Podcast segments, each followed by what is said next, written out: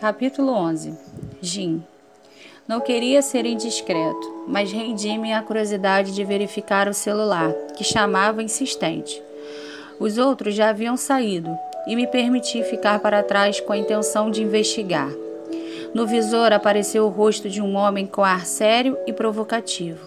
Havia um nome, Ricardo, junto à palavra ligando, que piscava incessante. Seria dele que ela estava fugindo? Um antigo namorado ciumento, ameaçador ou um noivo violento? Ou apenas o irmão, que ela se esquecera de mencionar na outra noite? Mas por que não quis atender? O que estaria escondendo? Fugindo? Mas do que? O telefone parou de tremer em minhas mãos, aparecendo em seguida uma mensagem na tela. Novas mensagens de voz. Li em voz alta. Perguntei-me se seria invasivo demais ouvir apenas uma dessas mensagens. Pode ser importante, justifiquei a mim mesmo. Pensando melhor, não tinha o direito de fazer isso. Com certeza, Evelyn ficaria irada comigo se descobrisse. Não quis arriscar. Estávamos começando a nos entender. Deixei o aparelho onde estava e saí, fechando a porta atrás de mim. Vem comigo na moto, coelhinha. Convidei-a ainda no estacionamento, oferecendo-lhe o capacete. Ela me olhou espantada. Nem pensar que subo nesta moto com você. Apesar dos infortúnios, quero viver por longos anos. Você deve dirigir como um louco pela cidade. Só às vezes, quando tenho que correr para me desculpar com alguém por causa de um suco derramado na camisa ou outras coisas do gênero, disse contendo um sorriso. Não vou subir nisso aí. Ela ignorou a piada e, cruzando os braços, resignada, prosseguiu. Vou no carro junto com a Laura. Ok, depois não diga que eu não avisei. Alertei olhando para o carro onde estavam nossos amigos. Virei-me e subi na moto, esperando as palavras ditas cumprissem o efeito desejado. O que? O que quer dizer com isso? Bom, os dois sempre saíram sozinhos não estão acostumados com alguém no banco traseiro. Pelo que eu sei, eles vivem se agarrando no, no carro. Continuei falando enquanto Evelyn olhava para eles, vendo-os se beijarem. Sabe como são as cidades pequenas, não é? Todos comentam que às vezes eles param em um lugar afastado para. Tá bom, chega, vou com você, mas se fique, fique bem claro que só irei para não atrapalhar a intimidade e a privacidade dos meus amigos, entendeu? Sim, por mim tanto faz. Retruquei, contendo um sorriso ao colocar o capacete. Depois a ajudei a colocar o dela, demorando-me um pouco mais do que o necessário. Podia sentir o seu perfume, o mesmo de quando conheci o que também senti dentro do carro quando fomos à lanchonete da Celeste. Olhei em seus olhos enquanto ajustava a fivela do seu capacete. Ela, por sua vez, me ignorava, desviando o olhar do meu Acomodou-se na garupa sem ao menos encostar em mim. Liguei e acelerei, mas sem sair do lugar, percebendo que ela buscava algo para se segurar atrás de si. Desliguei a moto e, sem me virar, agarrei suas mãos, entrelaçando-as em minha cintura. É aqui, coelhinha, que você tem que se segurar. Fica tranquila, não mordo. Ficamos em silêncio durante todo o percurso até o parque. Entretanto, o medo que Evelyn sentia fazia com que ela se agarrasse em mim para não cair, escondendo o rosto em minhas costas. Você é mesmo um doido, reclamou, recuperando o fôlego após descer e tirar o capacete, no mesmo instante em que estacionei em frente ao parque municipal. Arrumou os cabelos, desajeitada pelo tremor das mãos, me entregou o capacete. Não vou voltar nessa coisa. É assinar minha certidão de óbito com certeza. Ria solta do escândalo que ela fazia. Romeu e Laura chegaram em alguns minutos e ela ainda me recriminava pela maneira de dirigir. O porquê não era muito grande, mas era um espaço bem estruturado e limpo, onde sempre brinquei com meus irmãos da infância. Entrando pelo grande portão principal, podia ver à direita um parque infantil muito bem equipado com crianças de todas as idades brincando com suas mães e avós. Do lado esquerdo havia uma academia ao ar livre destinada a adultos, que nos dias de semana contavam com dois instrutores professores de educação física. O parque era todo gramado, bem cuidado, árvores seguiam em toda a extensão. cercado por flores coloridas. O dia estava quente, o céu limpo e o ar parado. Caminhávamos em pares, Laura Romeu à frente, abraçados, e nós dois deixados um pouco mais para trás. Observei Evelyn olhar admirada para as crianças brincando por ali. Você trabalhou com crianças pequenas, não foi? Deve gostar desses pestinhas, comentei provocativo. Adoro esses pestinhas. Riu olhando com carinho para elas. Continuamos o trajeto passando pelo campo de futebol e seguimos para a trilha mais fechada, reservada para as caminhadas. Contei algumas histórias envolvendo meus irmãos e aquele parque. Ela ria de cada situação que eu tentava interpretar de maneira cômica e eu aproveitava para ver seu lindo sorriso. Então, meu pai desceu, ventando de raiva, com o cabo de vassoura na mão atrás da gente, e eu, como era o mais rápido deles, corri feito um doido, chegando em casa e me trancando no banheiro para não apanhar. Só saí de lá quando ele já estava mais calmo e meus irmãos precisaram usar o banheiro. Não acredito que fazia isso com seu pai. Você também era um peste, hein? Ela ria e me perguntava sobre a minha família, interessada de verdade em ouvir. Era uma ótima companhia. Olhava em meus olhos, se importando com o que eu falava, diferente de outras garotas que mal conseguiam completar a frase com algo coerente. No entanto, era difícil fazê-la contar algo pessoal. Toda vez que fiz uma pergunta sobre sua vida ou sua infância, Evelyn respondia com poucas palavras e mudava de assunto, voltando a conversar para mim. E sua mãe? Ela nunca aparece nas histórias? Fale sobre ela, fiquei em silêncio pensativo. Oh, me desculpe, me perdoe, estou sendo indiscreta. Não queria te entristecer ou desrespeitar com esse assunto. Não, tudo bem, interrompi. Não está sendo indiscreta é que eu quase não me lembro dela. Parei de falar procurando um lugar específico em meio à trilha. Vem cá, vou te mostrar uma coisa. Peguei sua mão e a conduzi a um lugar especial para mim, saindo da trilha e adentrando a mata. Ei, espera, para onde está me levando? Antes que pudesse reclamar mais, chegamos a um recanto fechado, onde apenas as pessoas que sabiam da sua existência conseguiam encontrar a passagem. Coelhinho, este é o recanto, meu lugar secreto. Eve olhava para o redor com os, os lábios entreabertos, admirada. Um campo gramado em meio à mata, com cerca de sete metros quadrados. Ao centro via-se um chafariz com uma estátua de um menino segurando um balde, de onde jorrava um constante filete de água. Pássaros bebericavam na fonte, se movimentando e fazendo ruídos. Ao redor desse chafariz, três bancos de concreto concluíam a paisagem. É lindo, inacreditável, ela disse, comovida com a beleza e a tranquilidade do lugar.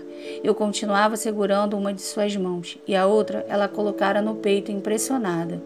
Sim, é incrível, não é? Conduzi Eve ao banco mais próximo. Sentamos lado a lado. As lembranças que eu tenho da minha mãe são a maioria aqui neste lugar. Ela nos trazia para brincar e nos contava histórias sobre a cidade, a família. Dizia cheia de orgulho que meu avô paterno que construiu este parque para a esposa. Sério? perguntou duvidosa.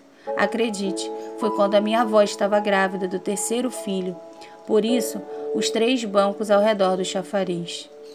História linda, tanto quanto este lugar, e um feito muito romântico também, da parte de seu avô, uma verdadeira declaração de amor, com certeza, disse emocionada olhando ao redor. Sempre gostei dessa história. Virei-me para ela a fim de vê-la melhor e continuei. Na adolescência, mesmo sem tê-la mais entre nós, eu vinha para cá sozinho e me imaginava sentado com a minha esposa em um desses bancos com meus filhos brincando. Arrisquei uma cantada singela. Ela devagar se virou para mim, fitando meus olhos. Aproximei o meu rosto do dela, olhando-a e desejando-a. Selei os meus lábios junto aos dela, buscando o sabor doce e o frescor de seu, de seu hálito. O seu cheiro doce e suave inundou meus sentidos. Minhas mãos tocavam a pele macia do seu rosto. Por um instante senti-me ser arrebatado por aquele beijo, um único beijo, rápido e ingênuo. O momento perfeito que durou poucos segundos. Eve se afastou, se levantando em passo acelerado como se nada tivesse acontecido entre nós, e começou a tagarelar, me surpreendendo. Pois é, ela, que até o momento apenas fazia perguntas ou dava respostas evasivas, resolveu falar e contar sobre os parques que conhecia na capital, sobre as árvores e plantas. Saímos do recanto e continuamos a caminhada pela trilha. Procurava ouvi-la com a mesma atenção que ela se dispusera para comigo, embora sem compreender ainda fosse chegar com todos aqueles relatos. Não foi a minha intenção inicial provocar aquele beijo. Queria de verdade contar-lhe sobre a minha mãe e tudo mais, no entanto, vi Evelyn entorpecida com a história, considerando tudo muito romântico e não pude perder, perder a oportunidade. Quem sabe daria certo se beijasse. Seria uma investida, porém, um tiro no escuro. Tinha que tentar. Entretanto, não esperava por esta atitude. Desejava que ela correspondesse ao beijo, mas na verdade esperava por um tapa na cara, uma discussão, qualquer coisa do gênero, menos a reação que a Evelyn estava apresentando.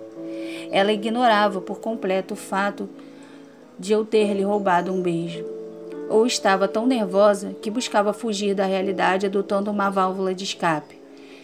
Desatara a falar, incrível.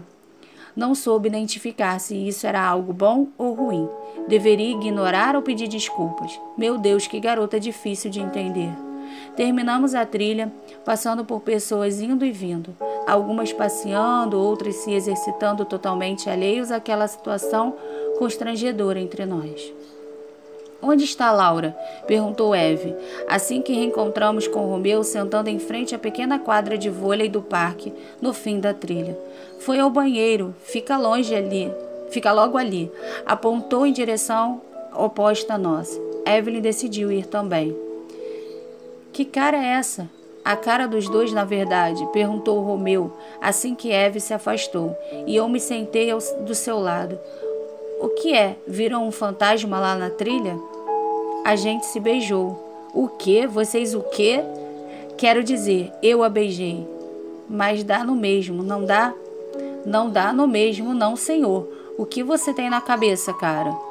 Ele me recriminou, condenando-me pela imaturidade. Evelyn não é como as garotas que estão acostumadas a sair com você. Já te disse isso. Ah, não diga. Então não precisa ser repetitivo. Pode pular esta parte.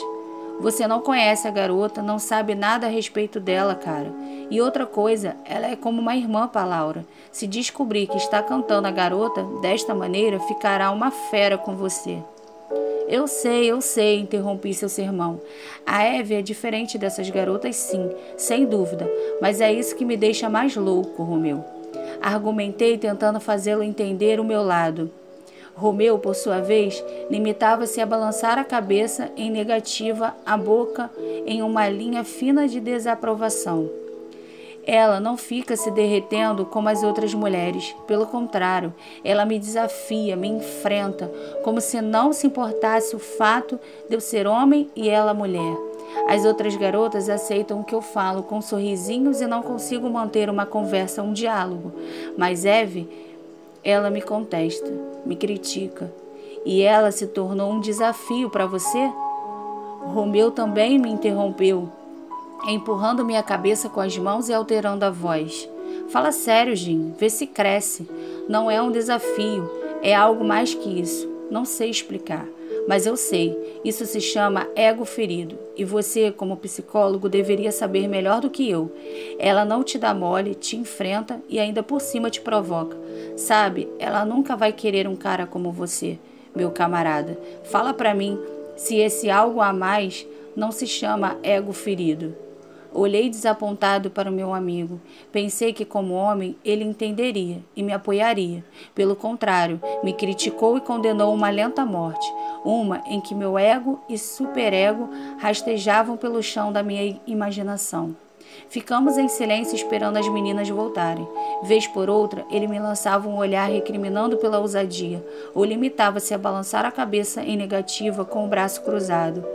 Poxa, que demora, disse elas quando Enfim voltaram, tentando esconder o desapontamento. Pensei que tinham ido embora. Fica na sua, Jim. Não faz nem 15 minutos que saíram daqui. Romeu me corrigiu, se levantando e indo em defesa das meninas furioso comigo. Ai que fofo, meu amor, nos defendendo. Laura pendurou-se no seu pescoço e deu-lhe vários selinhos enquanto falava. Evelyn colocava os cabelos atrás da orelha e olhava para o outro lado, procurando parecer distraída. Eu me limitava a colocar as mãos nos bolsos da bermuda e assoviar alheio. Mas e vocês? Até onde foram? Estavam atrás de nós e de repente sumiram? perguntou Laura. Evelyn não havia contado para ele, para ela concluir. Por que escondeu de Laura? Não eram amigas de infância? Fiquei curioso e contendo um sorriso que teimava em sair pelo canto da boca. Olhei para ela querendo saber qual seria a resposta. Estávamos logo atrás de vocês. Começou a se explicar. Parecia constrangida, colocando as mãos no bolso de trás da calça. Mas Jim ficou um pouco melodramático por causa da história da mãe. Então resolvemos parar para ele se recompor. Não pude acreditar que ela teve a ousadia de jogar sujo dessa maneira. Era tão superior às minhas investidas que conseguiu falar em um tom confiante e verdadeiro, fazendo com que Laura e Romeu caíssem na risada, zombando da minha cara. Fiquei desconcertado, mas precisava tirar o chapéu para ela.